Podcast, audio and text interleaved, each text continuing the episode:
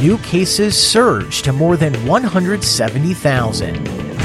Korea COVID update Wednesday, February 23rd, 2022. This podcast is made possible by your support at patreon.com slash koreafm. The Korea Disease Control and Prevention Agency reports a new high of 171,452 COVID-19 cases. Yonhap News reports daily infections have nearly doubled from a week ago and grown nearly fourfold in the last two weeks. Just under 100,000 cases were reported Tuesday. The current wave is predicted to peak between late February and March, potentially reaching a daily maximum of 270,000 cases.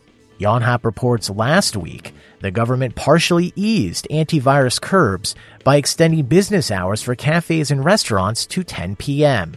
Starting today, children ages 5 to 11 are approved for Pfizer's two dose COVID 19 vaccine.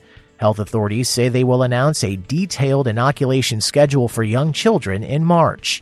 The KDCA reports overall, more than 44 million people, or more than 84% of the country, are fully vaccinated. Nearly 60% of the population have received booster shots. A total of 2,329,182 COVID 19 infections have been diagnosed since the coronavirus was first detected in South Korea on January 20th, 2020.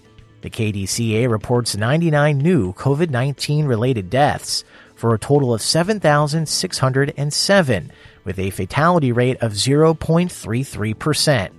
The number of critically ill patients has increased by 32 for a current tally of 512.